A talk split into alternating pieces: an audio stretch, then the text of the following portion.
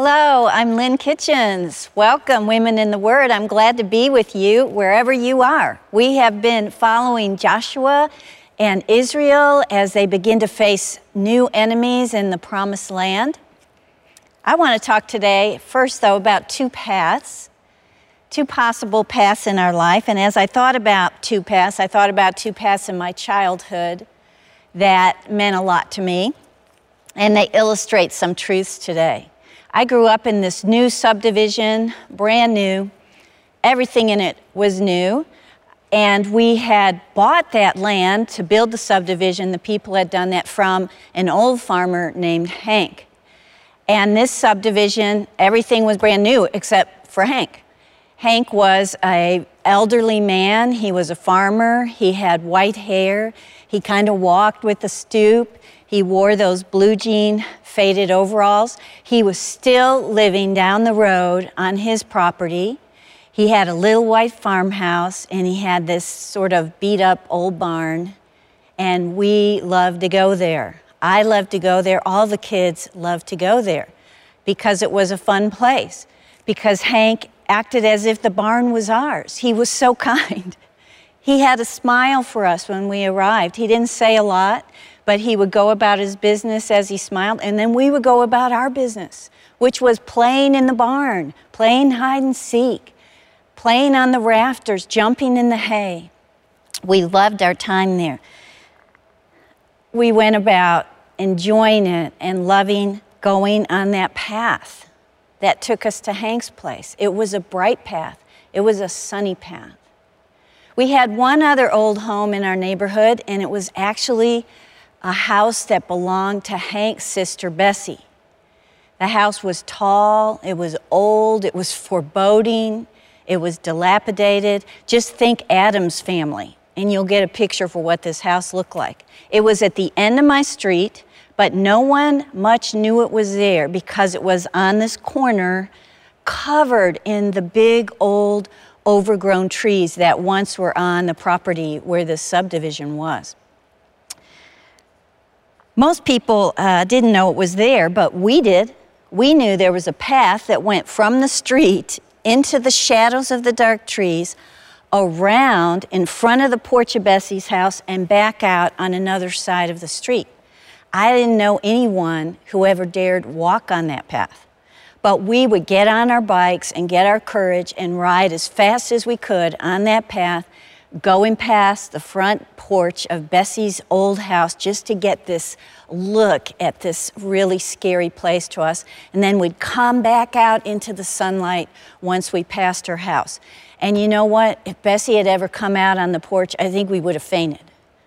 But this was so interesting. Bessie never did because it seemed like she only came out at night. Sometimes would, we would see this little figure on the roads in our subdivision in an old, long black dress wandering our streets. The path that took us to Bessie's house, it was a dark and a frightening path. If you go to my hometown today, here's what's interesting. You will, of course, not be able to find Bessie's house. It's fallen apart, it's, it just disappeared. But Hank's house, just down the road, was officially made a historical home in our little Dutch neighborhood. And it's preserved. It looks exactly the way it did when I was a child. You know, as, as Christ followers, we also have two paths that we can choose in our lives today. They have two different outcomes as well. That is what we decide. One path's going to lead to light and truth, and one path's going to lead to darkness and despair. These paths have to do with how we decide to live our lives. What's going to be our map for our lives? We can choose to live a life of obedience to God. We can choose to live a life of disobedience to God and face all the consequences that will come from those decisions. Today, we're going to see also that our personal choices don't only impact us, it impacts the family of God as well. Last week we left Israel. They were in a great place. They had just won this incredible, miraculous battle over Jericho and this town. They heard the instructions God had for their victory and they obeyed them. Well, almost everyone obeyed them. Let's take a walk down a path of disobedience. Look at chapter 7, verse 1. But the people of Israel broke faith in regard to the devoted things, for Achan, the son of Carmi, son of Zabdi, son of Zerah, of the tribe of Judah, took some of the devoted things, and the anger of the Lord burned against the people of Israel. Because God had instructed Israel that everything in Jericho was to be destroyed, except the gold, the silver, the bronze, and the iron. These things were holy to God. They were to be put in His treasury. The rest of the things were devoted to destruction. And the word devoted means to put a ban under and over those things. Jericho's contents were to be given to the Lord by totally destroying them. That's how they were to give them. They weren't supposed to take these things for themselves. And you and I might think, well, what could that hurt? Let me tell you things that it could hurt. First of all, everything in Jericho was to be devoted to God as the first fruits in the promised land. When Israel had a great crop and they were going to present it to God as the first fruits, the very first produce that they got, they were saying, We know this came from you, and we know you're going to give us some more. So, in this battle, winning this battle, dedicating the spoils to God, Israel would be saying to God, We know we won this battle because of you, and we know that you are going to help us win more battles. So Joshua had said to Israel, Keeping those devoted things will make the camp of Israel a thing of destruction and bring trouble to it because the spoils of the battle of Jericho belonged to their commander God. Also, after the battle, Joshua had said, Cursed is the man who rebuilds this city. But a man named Achan, whose name means troubler, took some of the devoted things. And when he did, he was bringing things from that pagan place called Jericho into the holy camp of God. By doing that, in a way, he was keeping some of Jericho from being destroyed some of the city of Jericho still was existing. He compromised with evil and invited spiritual disaster into the nation of Israel. The sin of Achan meant there was sin in the camp. Israel would discover this at their next battle with Ai. It was a battle, by the way, where Israel didn't seem to seek God's direction. Very different than how they approached the town of Jericho. It was as if they assumed, okay, we won Jericho. We'll just keep going. Now we're going to win this next battle in Ai. And they forgot about how much they depended on God. They were walking by sight for the second battle and not so much by faith. If Joshua had sought God's orders, commands, and instructions to the battle of Ai, God would have said to him, There's sin in the camp. You can't win that battle until you deal with the sin in the camp. Instead, Joshua seemed to depend more on the spies that he had sent out into Ai. Now, these spies also had sort of a cavalier attitude and said, Oh, it just doesn't look like much at all. Not a lot of people. Let's not send a lot of people into Ai. It's not going to be difficult for us. The truth was, Ai had about 6,000 men soldiers, and yet Joshua only sent 3,000 men from Israel. Israel moved forward with self confidence and not God confidence.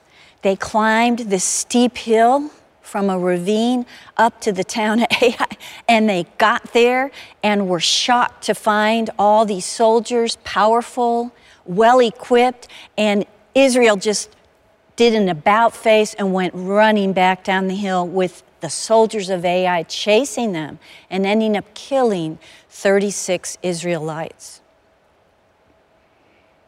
Israel was guilty of underestimating the strength of her enemy and overestimating their own power apart from seeking God. The people of Israel were defeated physically and emotionally. Look at verse 5 with me.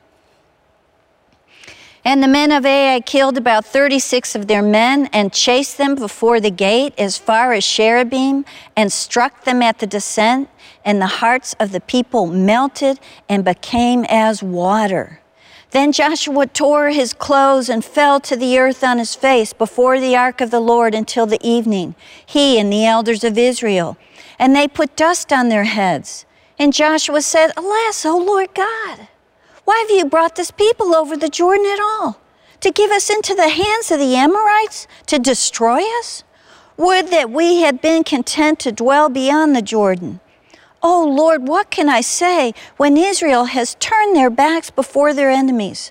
For the Canaanites and all the inhabitants of the land, they will hear of it, and they'll surround us and cut off our name from the earth. And what will you do for your great name? the people were devastated. Where was God? Where was God like he was there in Jericho? And so this deep, just this deepness came into their heart, this fear and this sorrow and this discouragement. And it also lessened their faith in who God was. Joshua and the elders lay down on the ground for hours with their faces in the dirt, with their clothes torn, crying out to God. And Joshua wondering, why God? And questioning their defeat. You know, after Jericho was defeated, Joshua was magnified as a leader. We find him here mortified as a leader. He couldn't help because he was looking down the road and thinking about how many battles Israel was going to have to fight and there was absolutely no way they could do it without God's help. Was it God's plan for them to be ridiculed and humiliated? Joshua was wondering this. The truth was, this battle would be the only defeat for Israel in the seven years that it would take them to defeat the people of Canaan. Joshua had three questions for God. First, why did you bring us here just to destroy us? I read one person who said Joshua was singing the blues here. He learned the lyrics of that song from the older Israelites before they crossed the Jordan. Remember how the Jews would always sing this song to God and to Moses Why, oh, why did you bring us here?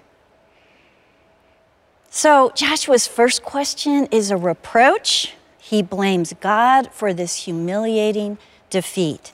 But the next two questions show that Joshua's leaning into some truth here and some faith. He says this What can I say to you, God, now that Israel's been defeated?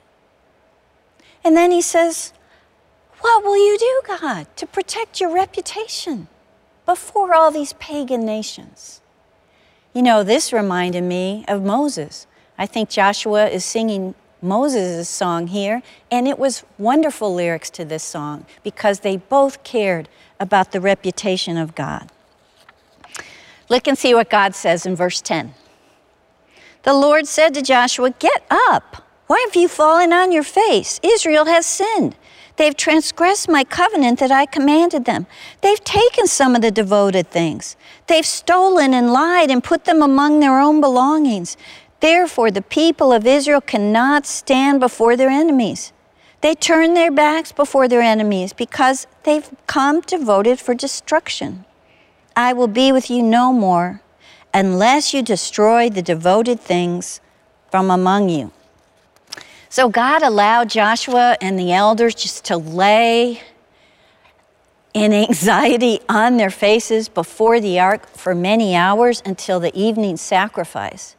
And then he shares that shocking news with Joshua. God was saying, Why are you blaming me? It's Israel that has sinned. They've taken devoted things to Jericho, things that belong to me. Israel, you have crossed over the boundaries that I've put in place. And because of this, God is saying that Israel is devoted to destruction. And He says, I won't be with you unless you deal with this sin. So, because of one man's secret sin, Israel's future was jeopardized. God's people lost a battle, they lost their hope, and they lost their resolve. But we know there was only one man who did this. There was only one guy. His name was Troubler, aka Achan. My th- first thought is this doesn't seem fair. God finds all of Israel guilty when it's only Achan who sinned and stole those things. When my daughter Cassie was in elementary school, there was one year where she was known as the bad class. Everywhere they went, people talked about, oh, well, that's the bad class. And they weren't allowed often to go out to recess. When there were special events in the school, they weren't allowed to attend because they were the bad class. Why were they the bad class? Because of one child who made bad choices. Because that one child made those choices, they rubbed off on the entire reputation of that class. God had warned the Jews at Jericho, and He warned them years earlier any singular sin is going to infect the whole camp of Israel, and it disrupts God's fellowship with them. Look on your verse sheet at Deuteronomy. Deuteronomy 23 Because the Lord your God walks in the midst of your camp to deliver you and to give up your enemies before you, therefore your camp must be holy, so that he may not see anything indecent among you and turn away from you. So, you know, when God looks out at the nation of Israel, he doesn't think, there's Tammy and John and Joe, they're doing their own thing. They're not following me. It's okay because over here, Susie and Tommy, they do follow me. No, he looks at the nation of Israel as a whole group that were called to follow him, that were called to be a set apart and a holy nation. What a privileged calling they had. And today we'd like to think that our secret sins don't infect the body of Christ, but we are also connected to everybody that believes in Jesus Christ by our faith. We are called the church purchased by God for His glory and for His goodness. And just like Israel, we have a high calling. In this dark world, we are to be set apart. We are to be lights. We are to be a holy people. And our disobedience to God's word, one person upsets the camp of God. I read about a seminary professor who a church called and said, Hey, we're in trouble, come and fly out and help us. Some members are unhappy about some of the things, and so they're creating a lot of factions, talking about it a lot in the church. So the professor flew in to the room, came in the room, and said to the group, the first thing he asked was, Who is the group that's unhappy here? And this group raised their hands, and they're all thinking, Hey, okay He's going to help us out. He's going to hear what we've got to say about changes that need to be made. Instead, the professor looked at the group raising their hands and said, Get out. You're causing division in the church of God, and that is sin. That's why our sins matter as a whole in the group of believers. The truth is, our willful personal sins cause issues in the church because we are a family of God. And I started thinking about our families. Think about when you get together with your family, your extended family, all your relatives, it's Thanksgiving, everybody's in a room. Does the sins of one member change the dynamics of everything in that room? Yes, it does. Sometimes it may even be from us. But sin from a member in a big group like that will change the dynamics. Look what 1 Corinthians says 1 2. To the church of God that is in Corinth, to those sanctified in Christ Jesus, called to be saints together, this is the church, with all those who in every place, the church, call upon the name of our Lord Jesus Christ, both their Lord and ours. Look at 1 Corinthians 12. If one member of the church suffers, all suffer together. If one member is honored, all rejoice together. Now you are the body of Christ and individually members of it. It's a privilege and it holds responsibilities for us. Look at Ecclesiastes 9. I thought this was a good verse. Wisdom is better than weapons of war, but one sinner destroys much good. God knew that. Israel needed to learn that. This is where we find Israel with the one person causing problems. God commands Israel then consecrate yourselves, separate from unholy things, cleanse yourself, because tomorrow we are going to let you find out who the sinner is and his sins. They would confront the sinner in sin by bringing every tribe before Joshua. And as each tribe came forward, they, they would draw lots and then they would choose the tribe from God's direction that they needed to deal with. And then from the tribe, they pulled out the clans until they found the clan that God needed to deal with. And from the clan, they pulled out the men until they found the one man that was responsible for the sin in the camp of Israel. Look at 715. Let's see what God says about that. He says, He who is taken with the devoted things shall be burned with fire, he and all that he has, because he has transgressed the covenant of the Lord, and because he has done an outrageous thing in Israel. God announces to Israel that this person must face destruction since he transgressed the covenant of God. Transgress means to cross over, cross God's boundaries to do your own thing. Now, when they heard this, when Israel heard this, there was probably lots of tossing and turning in the tents at night, people not being able to sleep, especially in Achan's tent. And now a solemn mourning awaited them. Israel stood in silence as the tribes were called forward, and then the tribe of Judah was stopped. And then from the tribe of Judah, the clan of the Zerahites was stopped. And from that clan, there, the, there were the households. And then one household was stopped. And then there were the men, and the men, out of those men, are pulled the one man named Achan. Achan is shaking in his sandals. Why go through this process? Why didn't God just say, okay, Israel, you had a sinner, his name's Achan, here's where he is, we need to take care of it? By watching the process of exposing the sinner, Israel was learning how serious it is to disobey the Lord their God. Look at verse 19. Then Joshua said to Achan, My son, give glory to the Lord God of Israel and give praise to him, and tell me now what you've done. Don't hide it from me. And Achan answered Joshua, Well, truly, I've sinned against the Lord God of Israel, and this is what I did. When I saw among the spoil a beautiful cloak from Shinar, and 200 shekels of silver, and a bar of gold weighing 50 shekels, then I coveted them and took them, and see, they're hidden in the earth inside my tent with the silver underneath.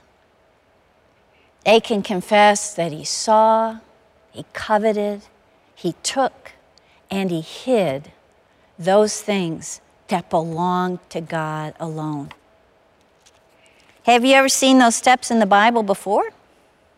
What about Eve deciding she wanted to eat that apple? What about King David deciding he wanted Bathsheba for his own? Both of these things wanting something that didn't belong to them. Achan stole a costly embroidered Babylonian robe. It would have been beautiful. He also stole five pounds of silver and over a pound of gold, God's first fruits of the Battle of Jericho, the spoil that belonged to God was hidden in a dirty hole under a blanket in the tent of Achan. And you'll notice Achan didn't confess until he was caught.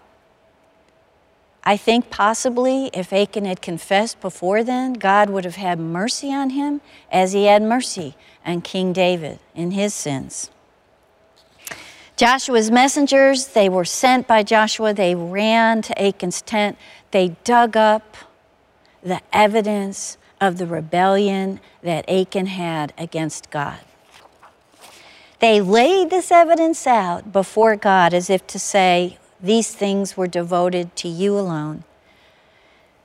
And they were also saying, We know we can't go forward without you forgiving us and coming with us. We can't go forward with someone in our camp who's rebellious against your commands. God had commanded in Deuteronomy that children could not be punished for their parents' sin. And when we see in a minute that uh, Achan's family was killed with him, we realize that they were in on it with him. They also were responsible for trying to hide what belonged to God alone. They were fellow rebels. Look at verse 24. And Joshua and all Israel with him took Achan the son of Zerah, and the silver, and the cloak, and the bar of gold, and his sons and his daughters, oxen and donkeys and sheep, and his tent and all that he had. And they brought them up to the valley of Achor. And Joshua said, Why did you bring trouble on us? The Lord brings trouble on you today. And all Israel stoned him with stones. They burned them with fire, stoned them with stones, and they raised over him a great heap of stones that remains to this day. And then the Lord turned from his burning anger Therefore, to this day, the name of that place is called the Valley of Achor. Because of his secret sin, Achan was openly judged and condemned to death. He lost his possessions, he lost his family, and he lost his inheritance from God. Achan the troubler was buried in the valley of Achor, which means the valley of trouble. Later, if any Israelite was passing that way, they might see that big heap of stones there and they'd go by shaking their heads. But guess what they'd be thinking? It is a high consequence to pay to be disobedient to God's commands. Look what Jeremiah 16 says. God says, For my eyes are on all their ways, they are not hidden from me nor is their iniquity concealed from my eyes. They would also think when they saw this heap of stones, hey, you can't hide your sins from God. He sees everything. Okay, I want to get off the defeated path. We're going to get on a path of obedience now, off the path of disobedience. Look at chapter 1, 8, verse 1. And the Lord said to Joshua, Do not fear, do not be dismayed. Take all the fighting men with you and arise, go up to Ai. See, I've given into your hand the king of Ai and his people, his city, and his land. And you shall do to Ai and its king as you did to Jericho and its king. Only its spoil and its livestock you shall take as plunder for yourselves. Lay an ambush against the city behind it. When Israel stepped back on the obedient camp, Immediately, they were encouraged with the promise of victory. And don't you know, these words just so encouraged their hearts. They were so fearful that God would not be with them. Now they're going back to Battle Ai, but their approach is going to be very different. First of all, God will be the commander of this battle, as he was in Jericho. Secondly, Israel's looking to God's instructions and his strength to win this battle. Thirdly, God says, gather all the fighting men, not just 3,000 men, gather all the fighting men. Fourthly, this time, God instructs Israel to keep the spoil and the livestock from the battle. That's an amazing thing. And you know why? The ban that God had placed over Jericho's spoil, He didn't place it over Ai because it wasn't the first battle. It wasn't the first fruits in the land of Canaan.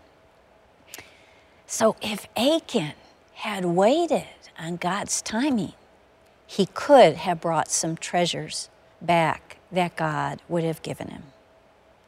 So, this was God's battle for strategy.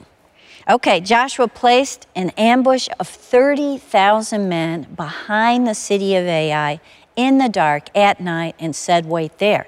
They were to wait there until the next day when the second army came. This was an army Joshua was in. They came in the morning and they camped right out where Ai could see them camping. And they waited. And then the plan was when Ai saw them, they would think, There they are again. Let's go get them and start running down the hill.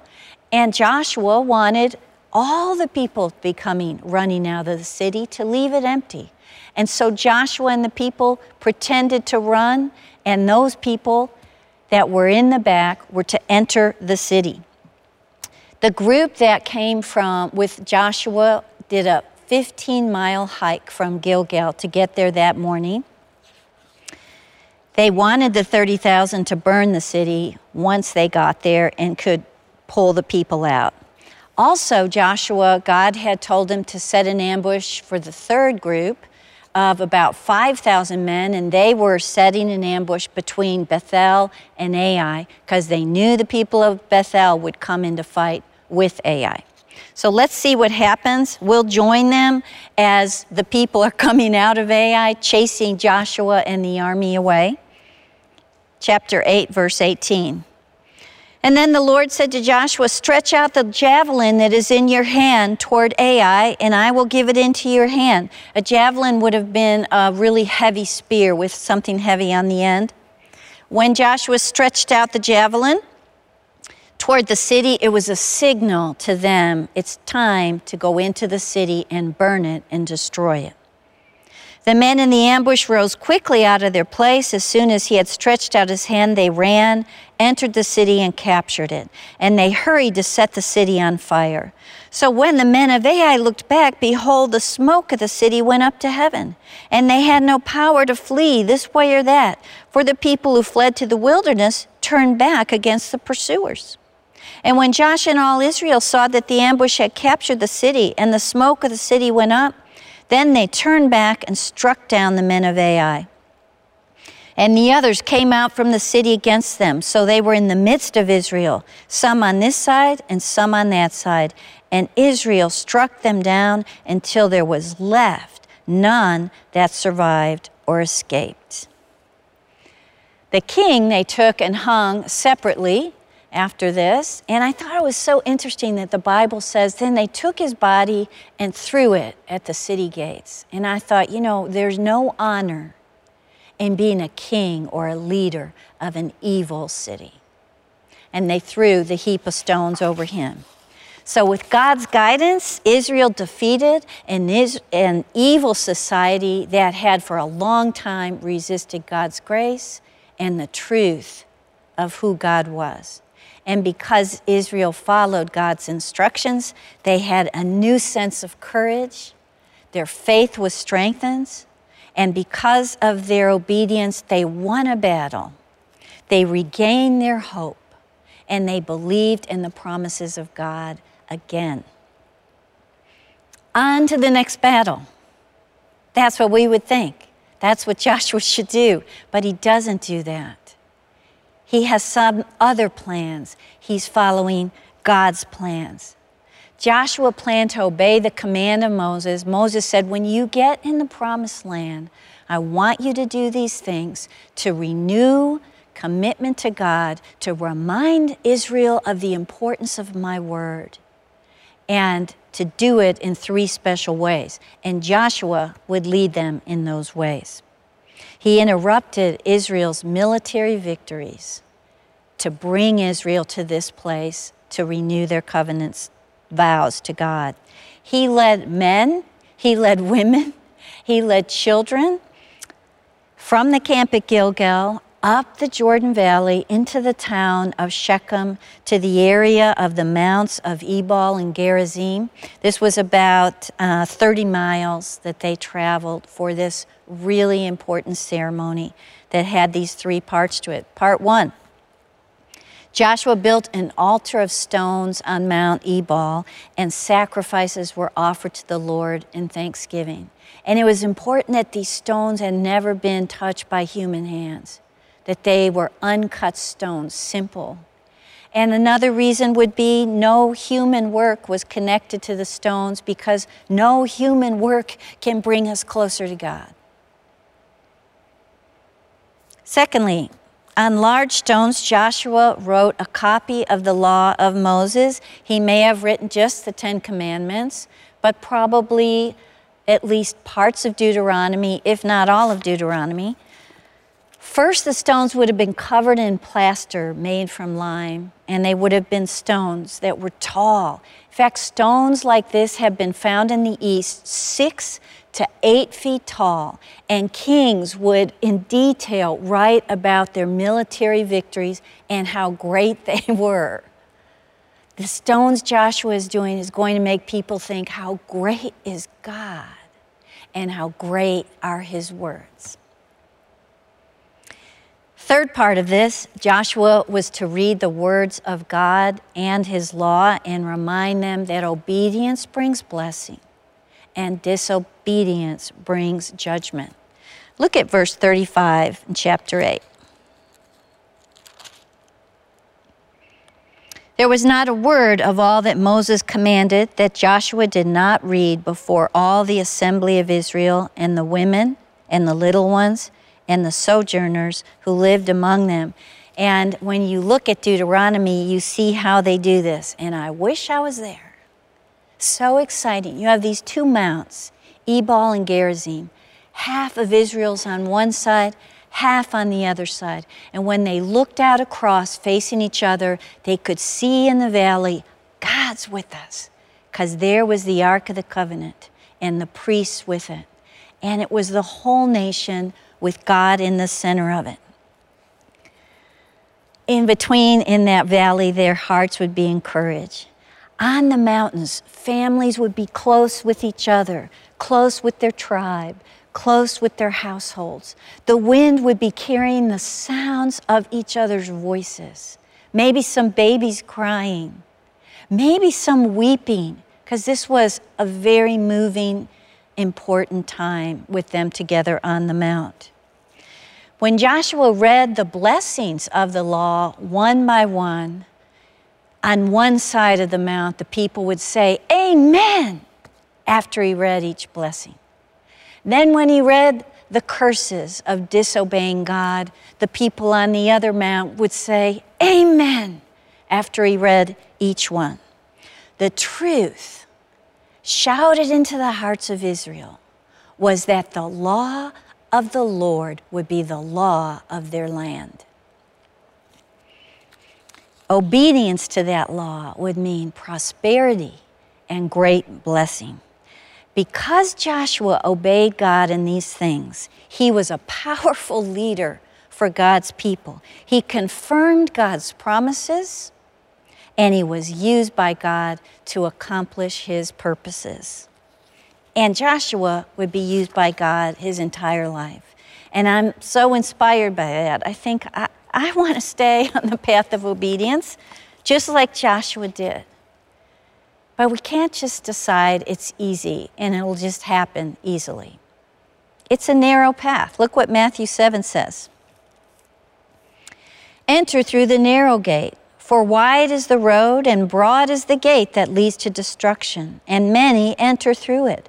But small is the gate and narrow the road that leads to life, and only a few find it in these chapters we just read, we can find a lot of hope for keeping on the narrow path. Here's what I found. First, remember, stepping off the obedient path does not permanently disqualify us from being used by God. I don't know about you, but my foot slips off the path every day. Every day I have some sinful attitude or a sinful action that doesn't align with God's word. I heard about a young mom, she was telling me the other day about her really young daughter. And the daughter came up to the mom and said, Mom, you know, I just got to tell you something I've never told you. Every time you tell me no, I feel really angry inside. So I'm asking you, Mom, from now on, would you just never say no to me again? And the mother looked at her and said, No. That was that. You and I, we like to push against those no's in our life because we're selfish. We want to do what we want to do, we want to have what we want to have. God, though, has provided us a way that we can be sure footed and remain on that path of obedience. Look at 1 John 1 9. If we confess our sins, He is faithful and He is just to forgive us our sins and cleanse us from all unrighteousness. That's how we stay on the obedient path. When we find those sins in our lives, we confess them to God. His mercies put us on His path. He'll continue to use us as He did Joshua and Israel. The sins that keep us on the disobedient path are those sins like Achan's. They're willful, they're rebellious, and we try to hide them and justify them inside our hearts. I learned also we stay on God's path by just relying on His strength. When Joshua faced a battle, without God's help, he failed. We can't face the battles of the flesh in our lives without God's help. If we try to do it on our own, we will also fail. So that means we practice prayer, we practice confession, we practice humility. I heard this incredible, powerful testimony on the radio the other day. I was driving, and this station said, you know, call in if you have a praise. And this woman called in and told her testimony that she was a heroin addict and had been a heroin addict for years. And she tried and tried on herself to stop, and she couldn't. And so one day she went into her living room and she said she was at the end of herself. And she laid down on the floor and she cried out to God and she begged God to take this addiction away from her. And she humbled herself and confessed her sins. And she says, after doing that for hours, all of a sudden, she felt this tingling in her feet that she had never felt before. She felt it going up her body, all the way up until it went to the top of her head. And that was God taking that addiction away from her. She never wanted heroin again. And it had been five years, and she was calling that radio station because she had to say, I have to praise God when I cried out to Him. Instead of trying to do things on my own, He did a miracle in my life. God has a battle plan for our victory, no matter what things are going on in our life. He has a battle plan for our victory. We can find it in His Word, we can find it in our confession and in our prayers and the work of the Spirit in our lives. Look what Philippians 2 says It is God who works in you, both to will and to work for His good pleasure. Remember, um, we want to move forward in God confidence, not self confidence. And remember, too, what Achan would have learned if we wait on his timing, we find the most wonderful treasures of all that he has for us. In fact, I have a poem that talks about that giving him, relying on him. My father's paths might twist and turn, my heart may throb and ache, but in my soul I'm glad to know he maketh no mistake. My cherished plans, they go astray. My hopes may fade away, but still I'll trust my Lord to lead, for he knows the way. There's so much now I can't see. My eyesight's far too dim, but come what may, I'll simply trust and leave it all to Him. For by and by this mist will lift, and plain it all He will make. Through all the way, though dark to me, He made not one mistake. It's the truth. Okay, finally, I've learned digging up those hidden sins in our hearts brings us out of a valley of trouble and opens for us a door of hope. Look at Hosea 2:15. This was a future promise to Israel that God made. And there I will give Israel her vineyards and make the valley of Achor a door of hope, the valley that was trouble. And I thought, hey, facing those really deep rooted sins in our lives that we're afraid to give to God, that we hold on to, when we start to give them to Him, we just get depressed. We feel defeated, and sometimes we can feel so ashamed that we spiritually get paralyzed and don't move forward. We just give up. But God doesn't want us to stay in that dark valley of trouble. He wants us to go to the open door of hope. Handing our sins to Him leads us to that door of opportunity to a new life. It is a door of hope. We can stand looking down at that valley of trouble as Israel stood looking down over a valley, and we can shout out our amens to God's forgiveness and God's future He has plans for us. There is a land of promise that awaits everyone who decides to walk down God's path. Look at Psalm 16. You make known to me the path of life, God. In your presence there is fullness of joy. At your right hand are pleasures forevermore. We can say amen to that. Let me pray. Father, you are strong and good and at the same time compassionate and forgiving, and so we praise you today. We give you our lives knowing that you love us and you have plans for us. Teach us to walk on your path every single day. And we pray this in Jesus' name.